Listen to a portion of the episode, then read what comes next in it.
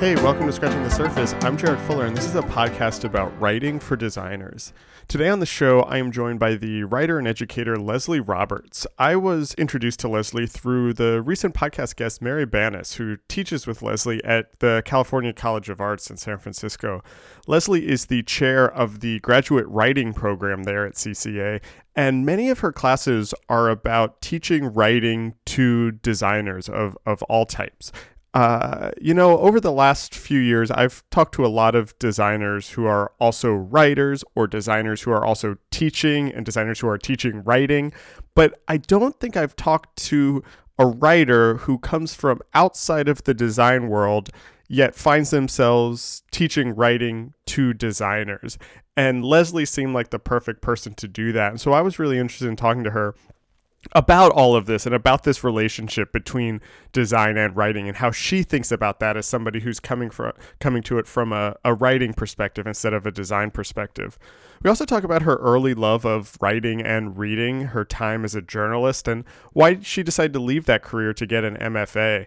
We also talk about her research around ideas of ecologies and her thinking on nature and the environment. This is a, a really wide ranging conversation, one that I think you'll really, really enjoy. If you're a fan of the podcast and want to help support it, you can become a member for just $5 a month or $50 a year. Members get an exclusive monthly newsletter that features behind the scenes content, links and articles from former guests about design and writing and criticism, as well as a preview of the upcoming episode. Scratching the Surface is 100% supported through these memberships. So if you like the show, if you want to see it continue, if you want to help out with its ongoing production, I hope that you would consider joining. All you have to do is go to scratchingthesurface.fm slash members. Thank you, as always, for listening and enjoy this conversation with Leslie Roberts.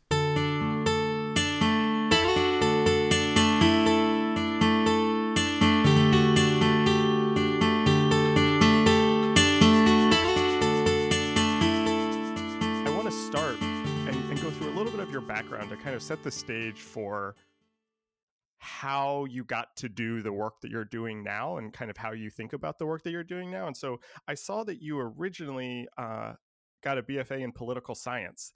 And I'm curious about that. What were you interested in when you were a 18, 19 year old uh, studying political science?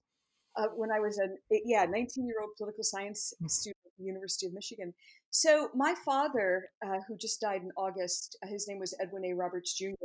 He was a Pulitzer Prize winning um, opinion maker, and he uh, did not attend college. Uh, he had gone to college for a year and then left to go home and support his family.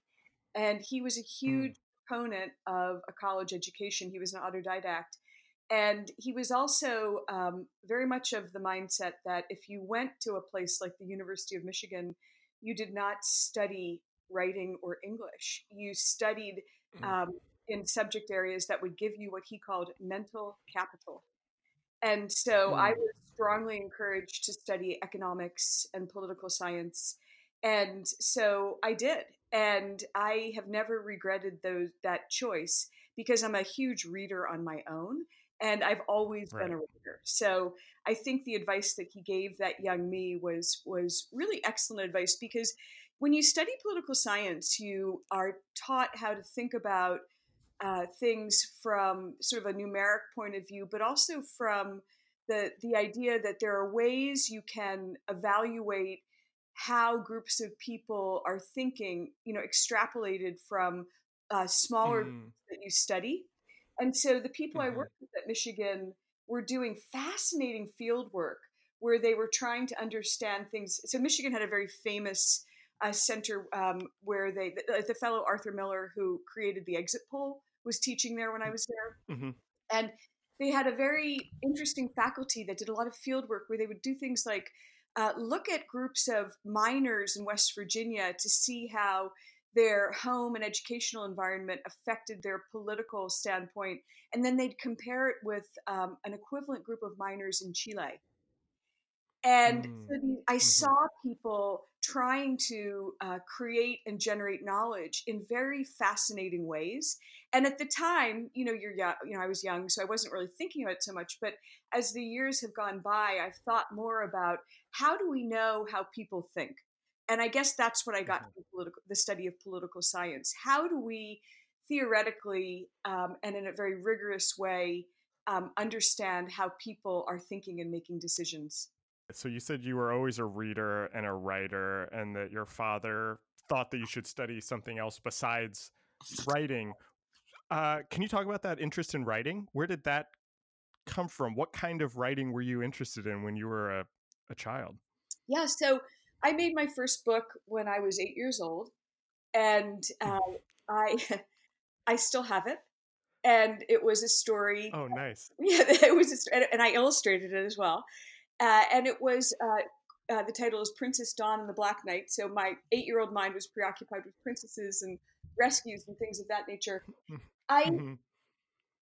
I actually don't know exactly why some people feel the need to um, write their their thoughts down, but it was an instinct that I would just say was innate in me, and and probably very much cultivated by growing up in a home where my father's work was about writing, and he spoke about writing, and he wrote from a studio at our house.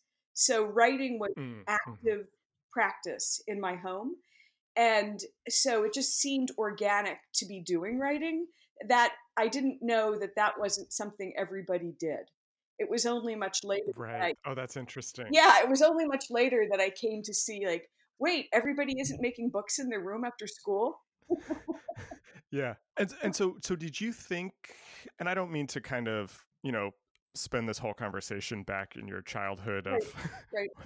uh being a being a writer, but did you see that as as as a career? I guess, you know what I mean? Like is that just like, oh, this is just what I'm doing when I grow up? You know what I mean? yeah i mean so Like were you conscious about that? I, I would say the answer to that, as far as I can recall, I would say yes. So one of the things that I learned from my father uh, was he loved his work, and he would sometimes he smoked a pipe, and sometimes he would sit around and contemplate. We lived in the suburbs of Washington D.C., and there were many sort of you know, Mm. D.C. bureaucrats who were neighbors. You know, the fathers and mothers worked for places like Mhm. the EPA, and he would sometimes sit around and say. I love my work so much. I don't understand why anybody would have a job that they just sort of went to while they were living for their weekend.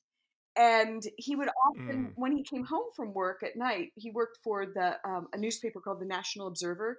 It was published by the Wall Street Journal. It Mm. was actually kind of ahead of its time. It was a weekly um, sort of compendium of the. It was a compendium of the week's news, and it had a very Oh, it had a com- conservative bent to it. Yeah, one of his colleagues was Hunter S. Thompson. Oh, wow. yeah, Okay. if you look at the roster of people who work for the National Observer, it's dazzling. It's really dazzling. So they were onto something early. Um, and so he would come home at night and he would say, Boy, did I have fun at work today.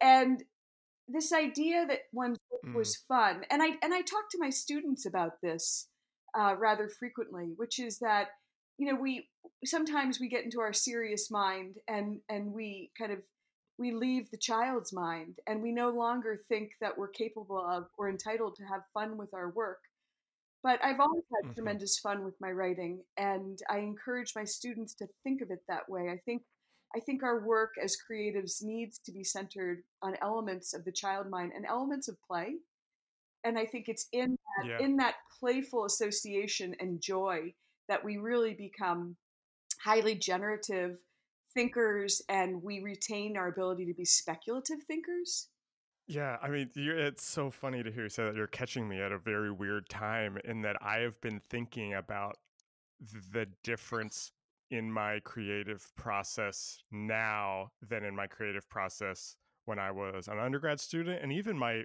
quote unquote creative process when I was a kid and how much more uh free and wandering it was and without any kind of fear. Uh, and now even though it's my job and and i'm known for it it doesn't have that anymore and you know because you know now i'm a known person and there's certain things that feel like they're expected of me or i you know i'm a public person that needs to maintain a certain uh you know uh kind of branding element Mhm. and I've been thinking that's that that's my goal for for 2020 is is I want to return to that kind of just free making and that just kind of belief in the work and and putting that work out there and some of it will stick and some of it doesn't but it's okay you know that that fun freeing element is something I've been thinking about a lot lately. No, that's really beautiful. Um, this semester, Jarrett, I had Chip Lord of Ant Farm. He teaches with us uh, Mm, yeah, my graduate seminar and and give a beautiful. He gave this wonderful talk about his career, and the thing that really impressed me was how focused the talk was on the things that he loves, and how you know loved Yeah. he's loved cars uh, since he was a Mm. young man, and he went through his whole obsession with cars and with car design, the features of cars that drew his eye. Mm, And I looked mhm. around the room and I watched my students, you know, respond to this. And and when somebody, when you're in the presence of somebody who's deeply immersed in the things that they love and they're explaining it, there's a very particularized energy Yeah. you feel. I'm sure you've been at these kinds of talks. Yeah. And Yeah. and then, and Yeah. then what was so lovely is that as the the talk was sort of concluding, he was saying how you know, given that we're we're in this climate catastrophe now, he really needed to shift his gaze away from his beloved cars towards trees and he Mm, was developing the mm. same sort of warmth and uh, feeling for trees that he had for once had had for cars. Although he he was also Right. beautifully forgiving of himself for loving the car. It wasn't a scold. He just said, Yeah. basically, he said, as times change, you know, we need to change, you know, our, our thoughts with them. And I love that. Yeah. Oh, I love that. Yeah. Yeah, that's so nice. And and so like for you as this kid who's growing up with a father who loves his work and talks about how much he loves his work and you are writing and are are kind of loving this process and then you're in school and you're studying political science and this is kind of filtering into these things that you're thinking about what comes after? What kind of jobs were you doing kind of immediately after undergrad? Were you writing kind of immediately? Uh, no, actually, as you know, even then, so this was you know a long time ago, but even then, the way you um, you you know got into a, you know a business like journalism was starting at the bottom. I mean, unless you had some really Mm, stellar mhm. uh, career at the Michigan Daily and got hired by the Chicago Tribune, and there'd be one or two people who had that path. You really had to uh, go out and and just start, you know, making your way bit by bit. And so in those days, you know, journalism was still thriving, and so the idea was you either went to a very small newspaper and started out reporting, you know, a, a local beat like cops and courts, or Right. or you could Right. go to a larger urban newspaper and start very low on the on the ladder. Uh, in my case, I you know, because I was from the Mm. DC area, I moved back to DC, and I you know I worked in the kind of you know typical things you do immediately when you're sort of scrambling. And then I was hired Mhm. by a magazine, a national magazine called Saturday Review. And Saturday Review Mm. was being reinvigorated. You know, back in the uh, you know mid century, it had been like the weekly magazine that everybody read. It was the Saturday Review of books. Then it Mhm. was a time when Book of the Month Club was huge. We were trying to bring it back. Our team um, along the lines of like a Vanity Fair, and Vanity Fair was Vanity Fair was reinvigorating itself at the time too, and so there was this big sort of rush of these glossy, chatty, um, smart, um, kind of sexy magazines coming out. So we were trying to do that out of DC. What was funny about it was that uh, the people who were running it really didn't know what they were doing. They had bought it and had aspirations Mhm. for it. So then they hired an editorial team. They brought in um, an art director who they hired out of Texas Monthly, which was one of the hottest. And so in the magazine world, you refer Mm. to magazines as books. So Texas Monthly was one of the Yeah. hottest books at the time. So they got an art guy from there. They brought in writers who were also writing for Vogue and the New Yorker. And I was brought on as an assistant um, on the art side to help as uh, the art Mm. director. Basically, I think my title was assistant photo editor. And so, so I started out doing things like calling Annie Leibovitz's studio to get images from them.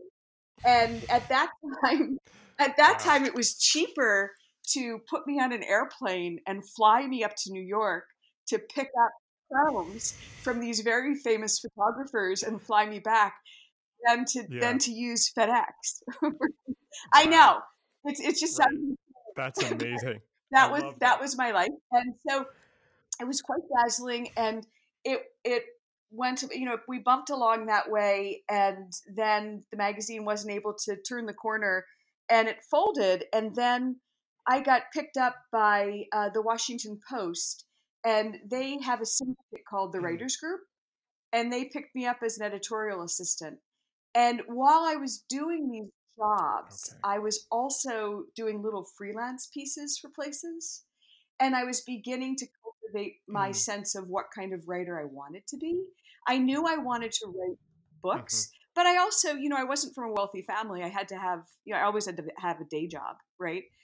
So then at the, at the Post, though, that was a very, um, a very important time in my career even though it was a very, um, you know, it was a very functional job, the writers there were very kind and they were very willing to share thoughts and insights, as were all the editors. And some of the writers who were there when I was hmm. there, uh, you know, David Remnick was there on the style desk. Oh wow! Yeah, yeah. yeah. Uh, okay. Uh, ben Bradlee was the editor, and you know Ben Bradlee, Ben Bradlee was the kind of person. So you know, so I was this sort of young woman who imagined, I imagined myself, you know, moving abroad and having this big international reporting career, which I ultimately achieved. But that's, you know, that's kind of another story. I, uh, I would read novels from the metro to my desk, and I had, I had figured out a way to walk and read. So to even so to mm. double down on that habit, I was reading yeah. novels in French, and so Okay. One, one day I'm doing my reading in French thing and I get on the elevator at the post and I'm not, I, I never looked up because I was reading and somebody started speaking to me in French. And I looked up and it was Ben Bradlee. And of hmm. course, mm. I was very surprised that he was speaking me and he was in French. And yeah. and he said to me he was very he was fascinated by this and and i told him a little bit about what i did and who i worked for at the post. And i was in the newsroom delivering copy you know pretty much every day. And he said to me if you ever come by my office and i'm not on the phone and the door's open there's nobody in there pop your head in and you know let's talk about where you where you want your career to go and oh, wow. and that's an example of the real generosity that I found in in these very very uh, creative and talented journalists. They were incredibly um, interested in helping young writers find their place, and it was through an editor uh, at the Post that I got my job with the New York Times regional newspaper group out of Sarasota, Florida, and. Um, okay yeah so what a lot of people because you know this is inside baseball about journalism so the new york times has this group called nitrang and it's a training ground for many many many reporters who ultimately go on to other types of jobs at much bigger papers and the editors are mm. smart and the papers are, are smart and they win awards and they really really train you how to be an editor and a reporter and that was where i i really cut my teeth i they they picked me up and shipped me off to Sarasota, uh, Florida, where I was uh, immediately um, editing one of the features uh, sections that came out. I think it was the Wednesday section. So I went from being somebody who was walking around reading novels in French, you know, aspiring to, you know, have a, a real place right. in the world of journalism to showing up at my desk and, you know, really just jumping in feet first. And that was dazzling. And it taught me so much about uh, confidence and care and precision and accuracy. How long did you do that before deciding that you were going to go back to school and get an MFA oh. in writing? Because it sounds like you could have had a, a nice career continuing yeah. Yeah. on that track, and it sounds like you were kind of doing a lot of the things you wanted to do. Why? Uh, why the change? So, journalism imploded. You know, journalism started newspapers started cutting staff. Uh, you know, not that long mm-hmm. after I was getting a lot of traction, the the writing was on the proverbial mm. wall. right? And so a lot of people, um, st- you know, stuck with it. I, I, I ended up, um, you know, moving abroad and reporting the news abroad for a couple of years, which had been my, you know, my goal.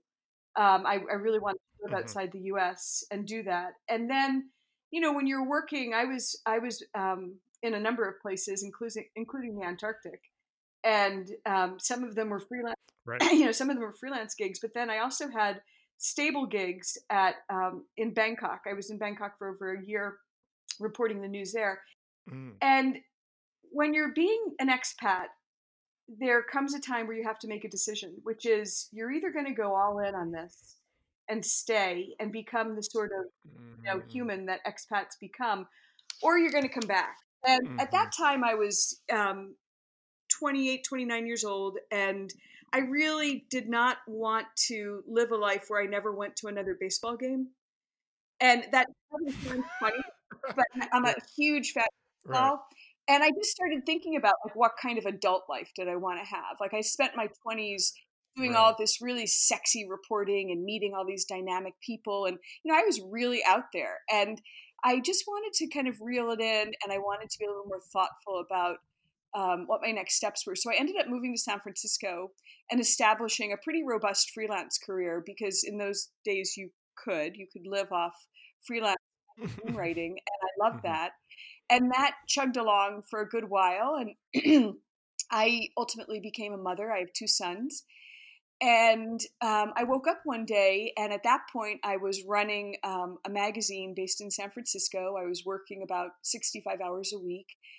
And I had my two young children, and I looked at my partner, and he and I were talking about our lives. And this was um, a really important moment for me. And I share this with my students a lot. I realized that I could continue doing what I was doing living in my cottage in the mission with my you know beautiful family and i would never ever write a book because i didn't have mm. some people have that thing where they can come home at night after a long day and write their books i, I don't have mm-hmm.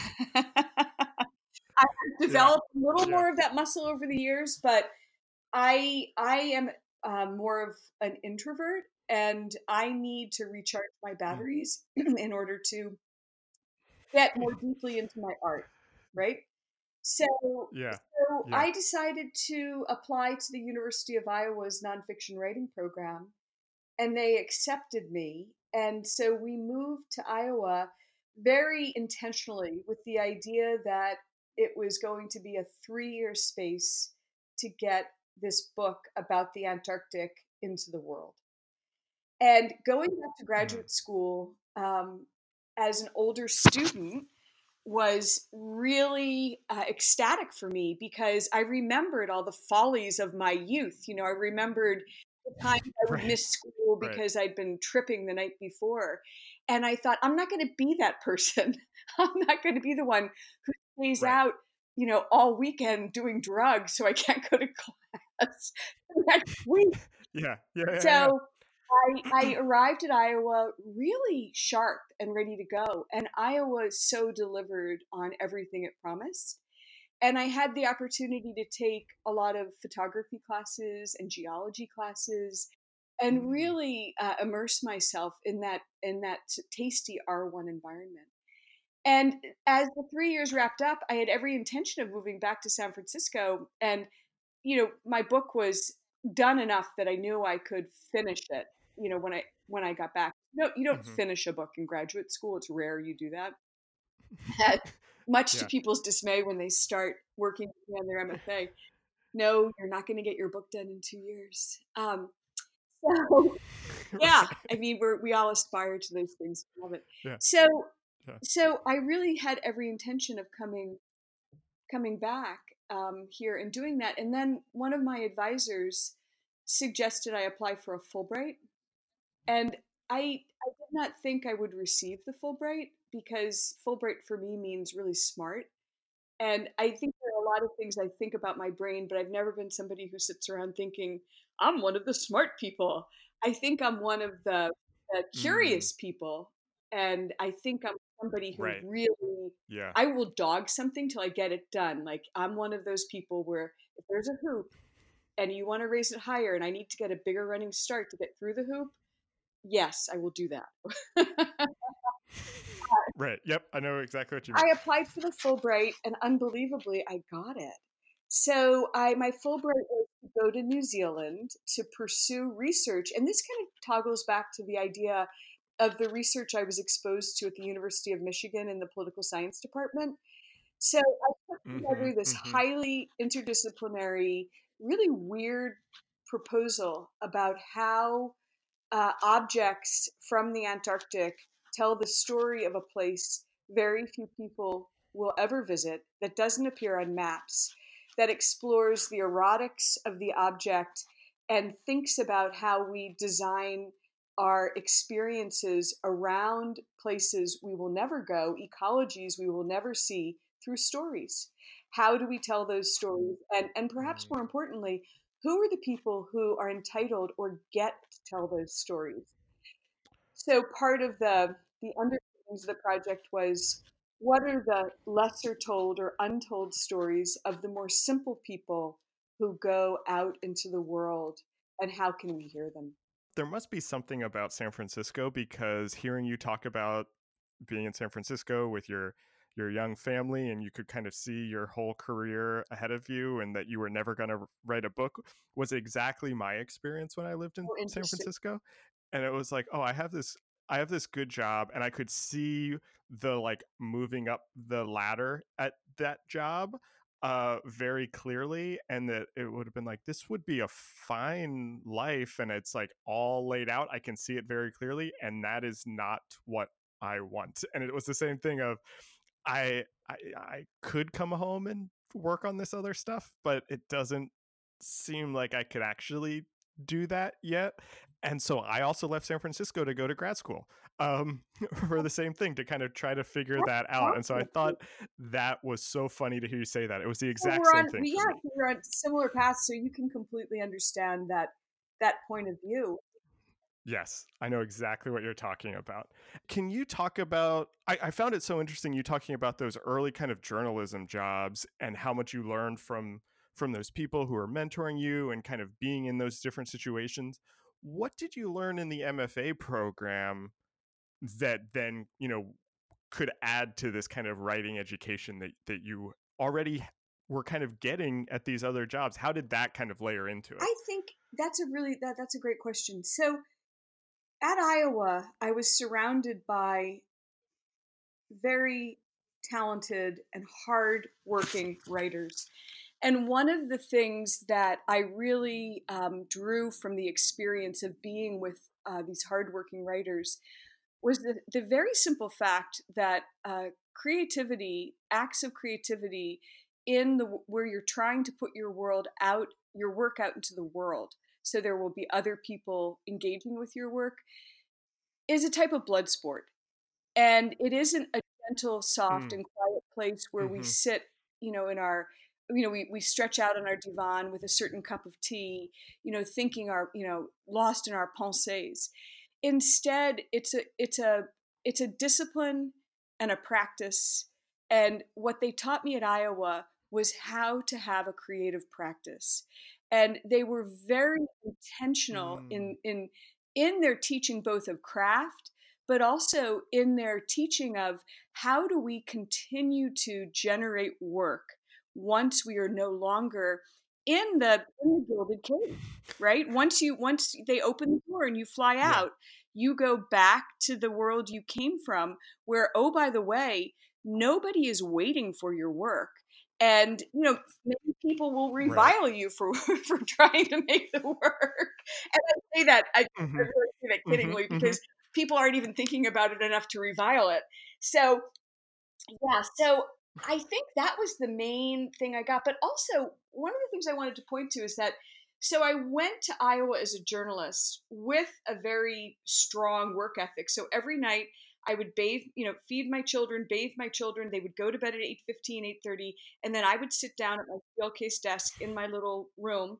and i would write until 11 and i was very disciplined about that and sometimes it was writing and sometimes it was Mm. reading or or and i was also a, a, a teaching fellow there so i was teaching undergraduates but i i i did Mm. develop a particular discipline and habit and that has that has never left me i'm a very very disciplined writer what you were saying about kind of this uh, developing that practice, developing that discipline in graduate school, and then not just not just thinking about it as this is what I'm doing while I'm here, but this is what I need to keep doing after. I think is so interesting, and I cannot tell you how many people I have talked to, either on the podcast, my friends who have who've gone to grad school, myself included, who have found their grad school experience to be so creatively and intellectually fulfilling and then they leave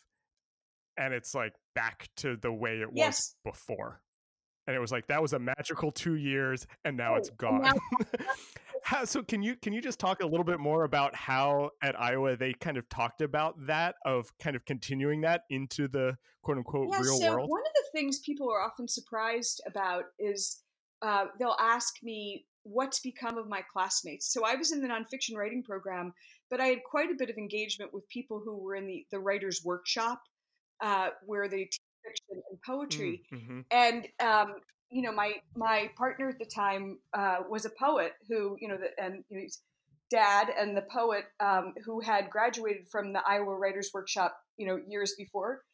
And one of the things that we used to always discuss is how many people left Iowa and then went back to what they were doing before. They went back and were school teachers. They went back and you know, they they they went back to the lives they had before they came to Iowa.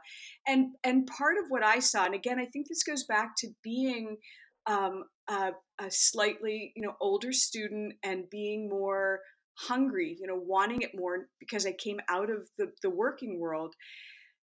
I wanted to make sure I could accomplish the things as a create, creative person in spite of the, the, the, the facts and challenges that the day to day world was going to be sort of affecting on me.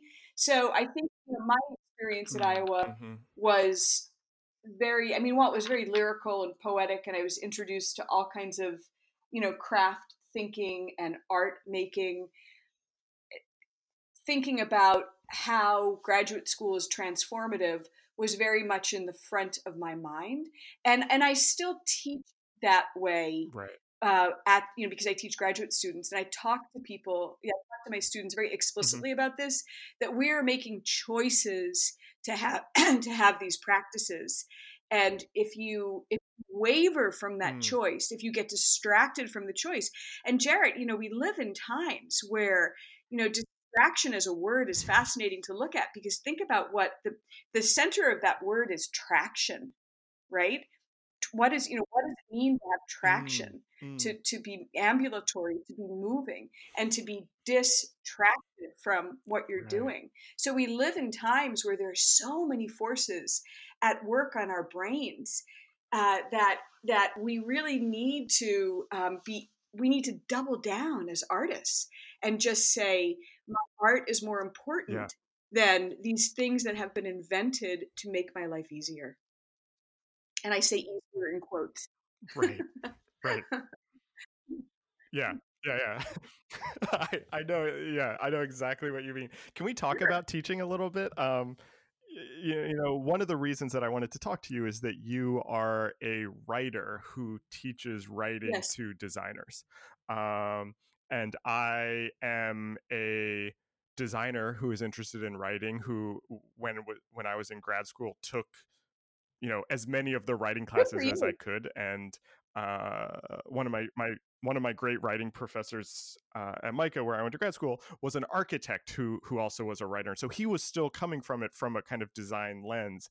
And now I'm a designer who's teaching writing to designers in a graduate program here in New York, and I'm curious about your relationship to design is coming from this from a writer first uh I guess I have a, this is a two part question. How did the the word design or the world of design uh, become a part of your life? And then how do you think about teaching writing to designers as opposed to writing Right. That, no, to that, that's a great question. So, be, as I mentioned, you know, my background in um, in making things comes from um, very much the work of the hand, mm-hmm. and so I I I've always been an artist and a drawer, so I think about things visually, and I always. You know, as I said, my first book mm-hmm. when I mm-hmm. was eight was an illustrated book, and I I still paint and draw, right. and um, and I think you know my sensibility about seeing the world comes to me through through that work of the hand. But let's go back to let's get to the heart of this question about the mm. design mm. aspect. So I worked at the magazine on the art side and thought about what does what does a story look like? What does it want to look like? So I had the opportunity very early in my career to think about what's the visual um, depiction of ideas. So that was already sort of a little bit of a spore in my brain. Mm-hmm. And mm-hmm. I, when I was running the magazine here in San Francisco, I had an art director who worked for me. I hired somebody in from Scientific American. And so I was very involved in both the redesign of the magazine. I, you know, I led the redesign of the magazine and I worked with designers across all the years of running it and, and, and was a very heavy-handed editor on the design side thinking about how do people move across text in a magazine how do we you know use different elements what are the hierarchies so i'm very familiar with all the design elements because i've done it right and and so mm-hmm. when i mm-hmm. started teaching at california college of the arts i came in to teach a creative nonfiction workshop to the graduate students and at that time the chair of the MFA design program um, is a very famous interaction designer named Brenda Laurel. So Brett, she did a lot of the early work with Atari. She did video games for girls long before people were thinking about those things. Mm-hmm. And she's mm-hmm. just she's a genius, and she was a great mentor for me. And she she had heard about my Antarctic work, and she was looking to rethink how writing was taught to graduate designers. At the time, she had a novelist who was teaching them. Mm. And so yeah. she came in and she'd read my Antarctic book. And if you see, if you if you look at that, you'll see there's a huge graphical element to how the words are presented. You know, the first page of the book has one word on it, right? Well, I mean, and even the way you were talking, that's that's why I was like thinking about this when you were talking about Antarctica, is because even when you were talking about it, you were saying that you were thinking about you know the stories of these objects, which is you know a designed artifact and then who gets to tell this that that's design right. writing you're, you're writing about design exactly. still right i just didn't think to call myself that because i would right. never i'm i'm very careful about expertise mm. as a mm-hmm. journalist i i have expertise in areas you know i have you know deep expertise in the environmental humanities around the antarctic however i i'm always a little bit and this is my journalist mind I'm always listening for people who are claiming certain types of expertise because mm. uh, I, I, just I'm, i just listen yeah. for that. So I tend yeah. to have a more, um, for lack of a better word, I think a, a real self-imposed sense that humility is um, a better way to come at the world. And one doesn't need to name oneself to be something. One is something mm. by doing it right mm-hmm, mm-hmm. so i've never had i've never lacked confidence that i i bear the expertise around design although although i know people who have actual mfas in design and who are graphic designers um, would not think of me as a, a peer in that space. Mm. I also know people who are in like furniture design and illustration design who very much think of me as a peer in that space. So oh, it just it's sort of, yeah, it's just a matter of of who the audience is, who's receiving yeah, the signal. So, right. And interaction designers, particularly, are very have always embraced my way of thinking. Uh, mm. So, and also in fashion design, they they understand my my way of thinking mm. about design. So, so Brenda invited me to design a design writing class, which you know what a beautiful gift and and I did, and uh, it ran in the program for about, gosh, I guess about six or seven years. And so the mm. program is, you know, changed a bit now, and they they teach writing from a very different standpoint. And I think it's a I think it's a great one. You know, when I was mm-hmm. doing it, I, I uh, the program started to grow, and I uh, started working alongside alongside a curator and design historian who's a very good friend of mine, Mara Holt Skov, who writes about mm-hmm. Heath ceramics, and she did a beautiful book called Manufactured with her late husband Steven Holt. And mm, she's done yeah, many. I think I know that book. Yes, it's a, it's a yeah. it's a genius book, right? And they also yeah. did a they make up these portmanteau words like blobjects was one of their projects. Mm, yeah, yeah, yeah, yeah, yeah. I know this. So, so she and I started teaching together and came up with this system where we would divide the semester up and we would teach what we called arenas.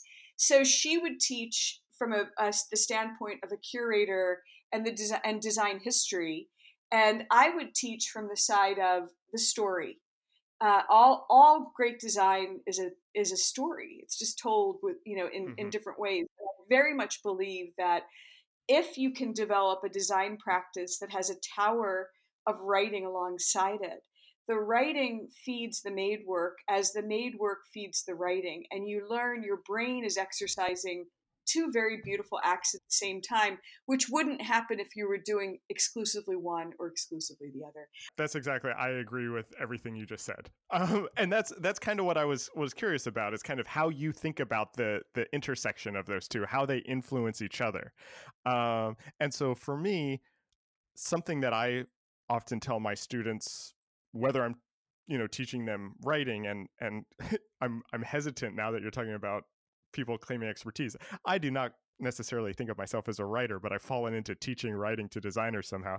Um, I tell them that the design pro- I think the design process and the writing process are actually almost the same thing. Both design and writing are a way to form ideas and to give ideas form.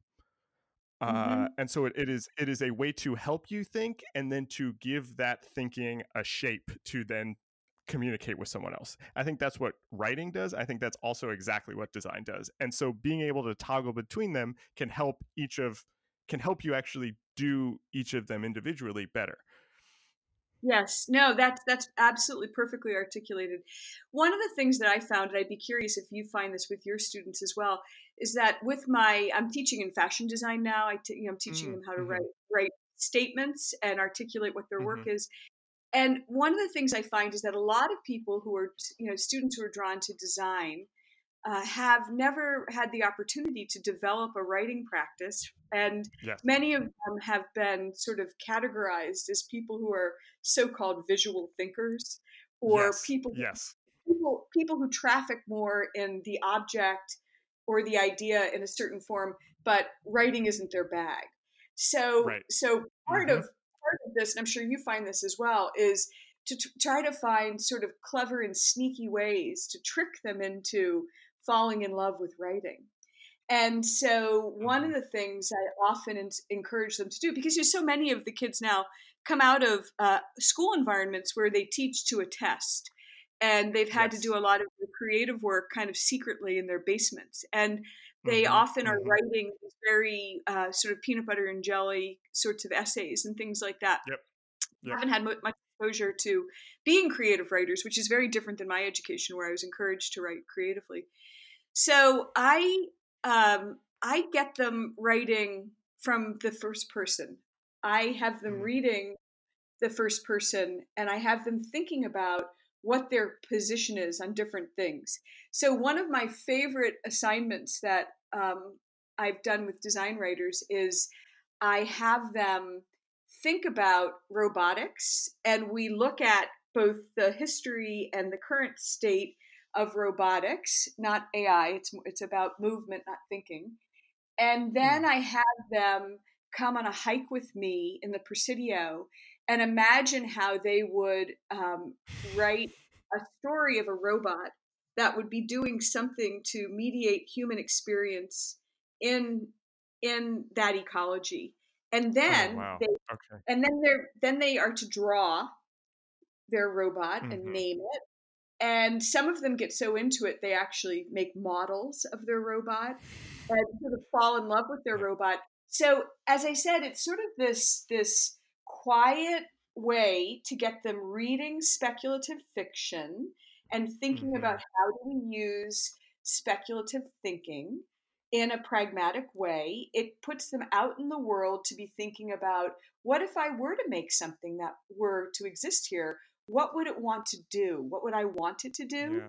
And then, because it's not an actual thing, the stakes are lower for them. And I find they're ready to take much bigger um, risks with Mm-hmm. narrating with power, you know, using language with power and accuracy about what this thing, the intention of this thing is, what it does, how it functions, and why. You know, then so then we're getting back to sort of the Yeah. journalism piece, the who, what, when, where, why of it. And Yeah. and and I I know that there's that there are there's a there's a lot of writing that happens around art and design where it it becomes highly theoretical and there's a lot of referencing to you know people who lived in France in the middle of the 20th century and and, Mhm. and I'm not against those references but I am I am an antagonist of that thinking I do challenge first of all as somebody who speaks and reads French I always am curious about translations and how accurate the translation is Mhm. I I I challenge how much one absorbs from reading fragments of very complicated literary theories, and also Mm. how much one understands it without the full scope and lineage of what each of those, and they were largely white men, were were in Mhm. conversation with other thoughts about. So um, one of the books I often have my students look at is Terry Eagleton's little book on literary theory because it's a. Oh yeah, yeah, yeah. How, do you ever teach that? I know, but I I love Terry Eagleton, and I have that Yeah. book somewhere around here. That's a great idea, actually. It's marvelous because you can rocket through that book on a weekend and you can then come in, Yeah. you know, feeling and, and it was given to me by one of my mentors at Iowa because I was taking a PhD seminar on Whitman and there was a lot of referencing to, you know, those all those blokes way back when. Mhm, And mhm. and I was really flummoxed by that. I said, why aren't we thinking more about Whitman? Why aren't we thinking? And so my lovely teacher was ready to grab my dumb question, and he said, just read this little book on literary theory. He said, and oh, by the way, what's great about having you in the class is that you come to it as a creative nonfiction person and as a journalist, and your gaze and disposition on his work is towards his work as a journalist and how alive he was in the world. I mean, if you look at Whitman's poetry, and I read Whitman every day, uh, still, and that was another thing that I derived from Iowa is a love of reading poetry. Um, so Mm. he Whitman's writing changed dramatically after the Civil War, and it changed. Maybe not direct, dramatically, but it changes after the Civil War. And one of the reasons it changed after the Civil War is that he worked as a nurse during the Civil War. He Right. Yeah. the wounded bodies of men. And if if you know, if you've watched either the Rick Burns Civil War or you've read anything about the Civil War, you know that the injuries that people sustained during that war were horrific. And the fixes for the injuries were even worse in many cases. You know, they didn't have anesthesia.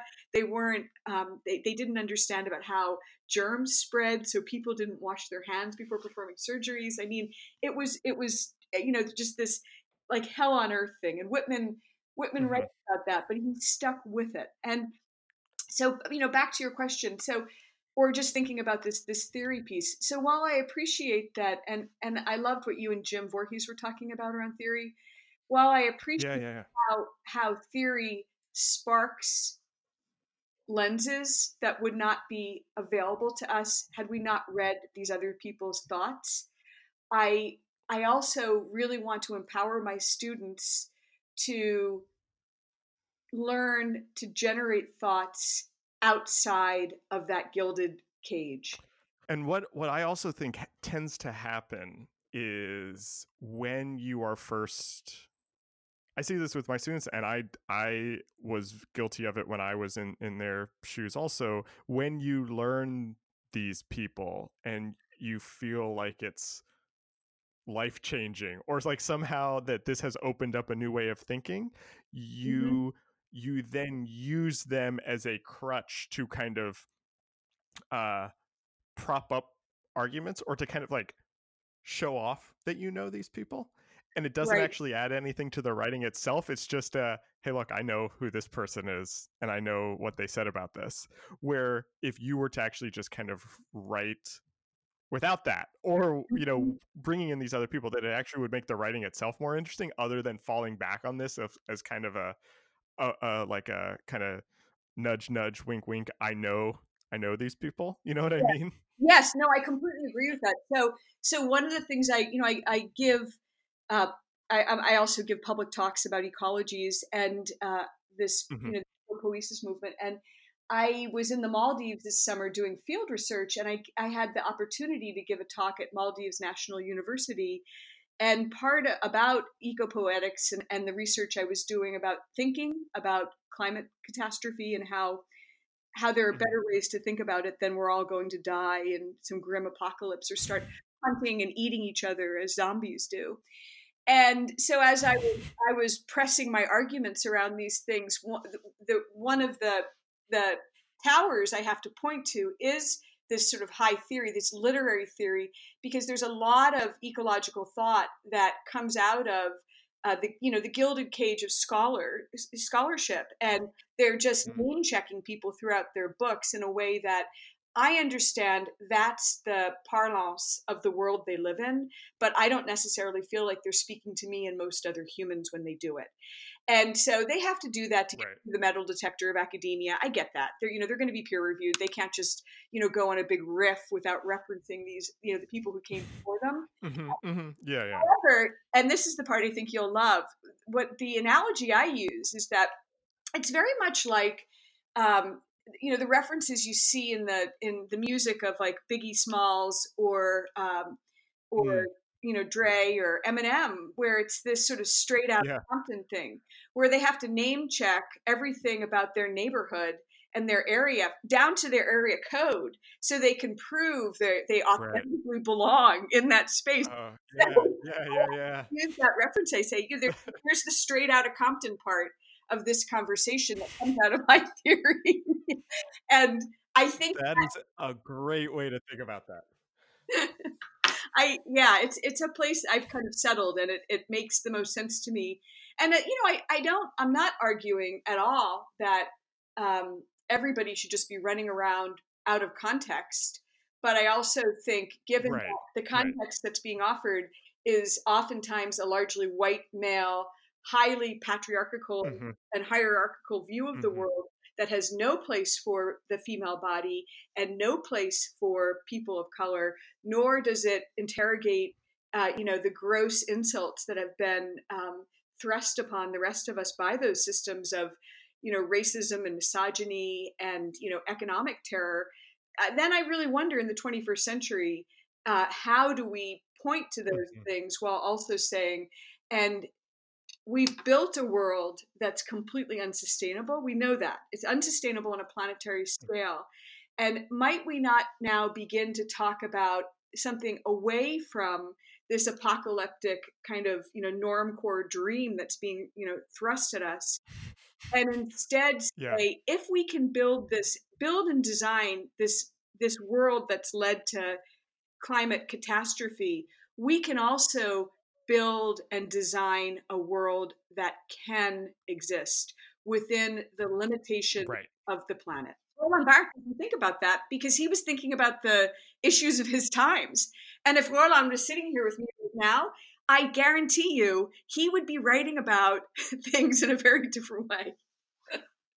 yeah yeah yeah yeah exactly um you know you brought up you brought up um ecologies and and and climate change and that's kind of where i wanted to end this conversation actually because i've found that you use the word ecologies a lot to talk about your own work in your writing and in in kind of uh, a sort of pedagogical sense and i think it's easy to think about ecology strictly as nature environment that sort of thing but in the way you talk about it it it also seems like this kind of metaphor for a lot of this stuff that you're talking about uh racism and misogyny that these are all different types of ecologies and i was wondering if you could just talk about that word ecologies and how that influences all of your work Mm-hmm.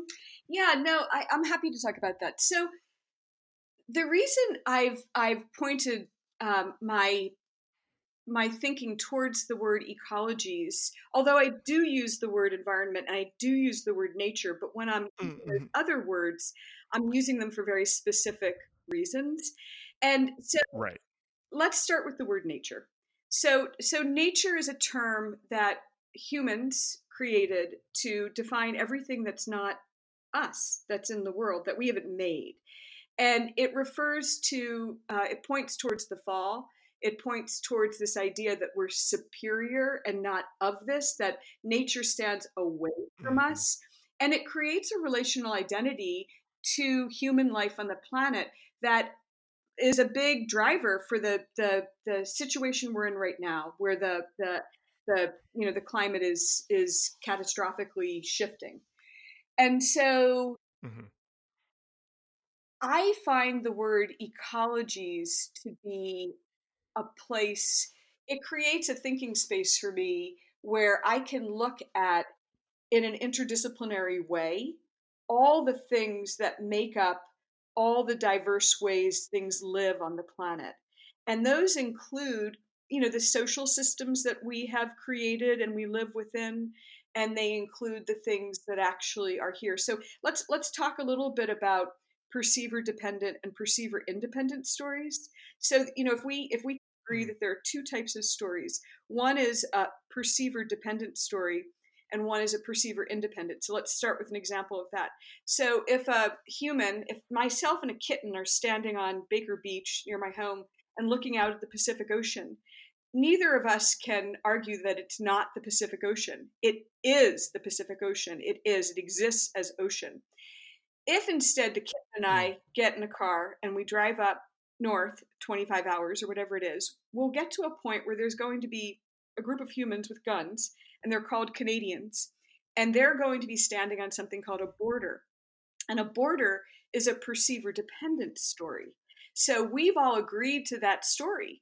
And one of the things that happens when there's disagreement about these perceiver dependent stories is that uh, things like borders shift, right? And and in the you know the, the biggest extreme mm-hmm. of the perceiver dependent story um, shifting, we have revolution, right? You know, look at France in the 18th century. Right. So, so how do we have the language? How do we find language that has the most power and accuracy to describe the complexities of the times we're in now, where we really can't take out an individual thing like a hummingbird and just look at the hummingbird and say, oh, the hummingbirds are all dying now. You know, the hummingbirds the, you know, the, ecosystem doesn't support the hummingbirds the way it used to. I really do argue that the only way to fully understand the feelings of being in these times is to have integrated conversations where we're looking at the many different factors. And I want to also say there are many, many scholars around the world who have shifted towards this lens of ecologies and who define it in a similar way. One of the people who whose work I'm really enjoying now is Joanna Zylinska, who wrote this this really wonderful mm. little book called, and it is literally a little book, um, although you know it's peer called "The End of Man," and uh, it's mm. thinking about a feminist um, post-apocalyptic vision. And she also made a beautiful little film to go with it called "Exit Man," and you know what many of us are you know arguing around this language is that if we can't, let me make that more positive. What we need to do is be thinking about the stories we need to tell now in order to build mm. that world that's going to be different than the world we're in now because we need to build a world that we can sustain and so market systems you know, mark, you know, uh, many things will change um, and then uh, just to, to, speak briefly about the word environment so environment is also a little bit problematic, although I, I like it more than nature, because it's caught up in ideas of, um, I think, you know, like environmental justice. Although environment and environmental justice are 2 mm.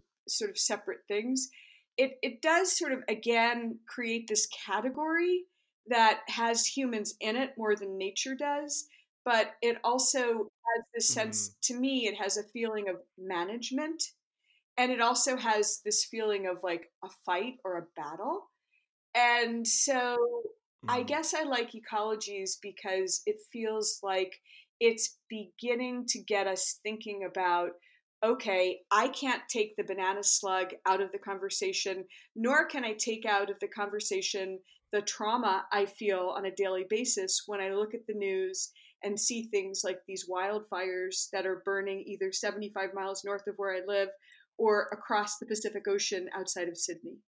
So we're having increasingly we're mm-hmm. increasingly exposed to this low level and sometimes very high level trauma around wait a minute things are destabilizing I, I really like what you were talking about when you were talking about stories and how the how how reframing the way we talk about these things and talking about them in a more integrative way seems to be a path forward. My last question is I'm you mentioned early on that as a kid you were a reader and a writer. You mentioned something that you learned from Iowa was appreciation of reading poetry that you still read every day.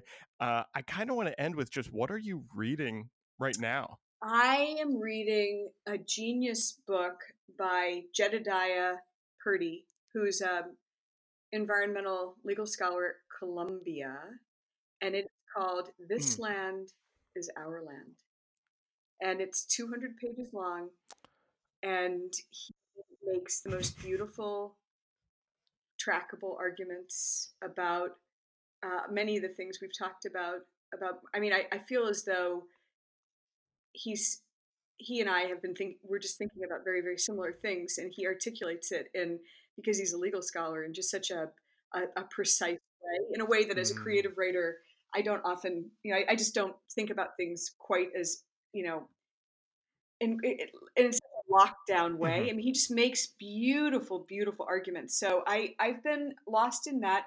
I've also um, been enjoying Richard Powers' book, The Overstory, which um, you know, has- you're the second person to to yeah. say that in like the last month. I got, and it keeps coming up on my Amazon like recommended Amazon list. So I gotta I gotta buy this book. Yeah, and then there's a, a new book that's just out by um, a woman named Carmen Machado, and and I'm not sure if I'm pronouncing her name right, so we probably should check that. But uh, it's called In the Dream House, and she's um, recounting mm.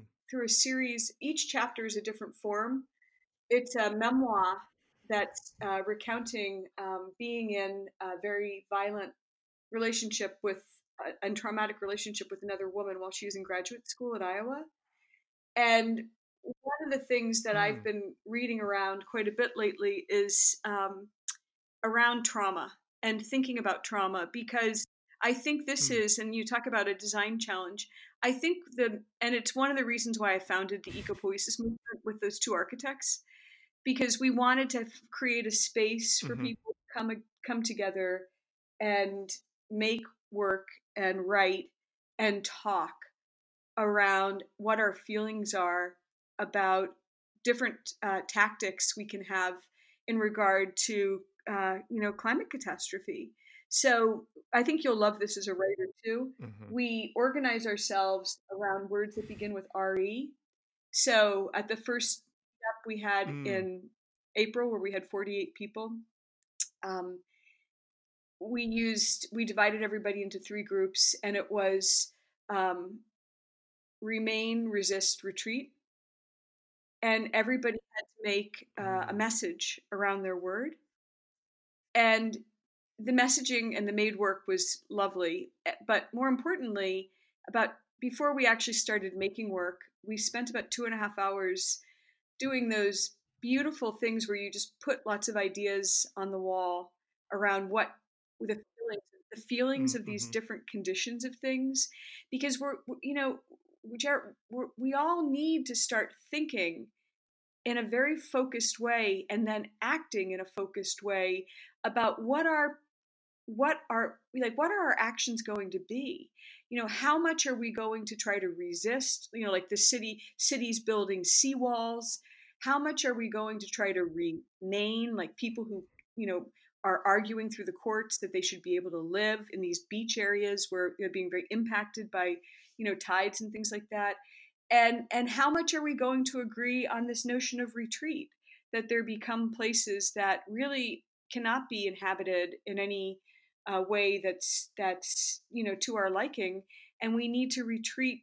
to other spaces mm-hmm. because and, and and retreat also you know intellectually from things like philosophically like we need to retreat as i've said from this this hellish apocalyptic thing that keeps coming up. I mean we we really need to stop thinking that the only thing we can all do is die. You know we we need to get out more and and and and love each other yeah. more. We need to dance more. We need to go to listen to music. We need to remember that human culture is beautiful and mm. adaptable and and so many fantastic things have been made by humans and that if we focus on on finding ways forward through redesigning the systems that are causing us to collapse, mm-hmm. we have a chance, you know?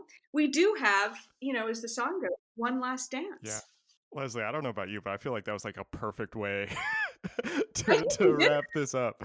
Uh, this was such a this was such a great conversation. Um, thank you so much. I feel like you're my friend now. I feel like we're friends. I love it.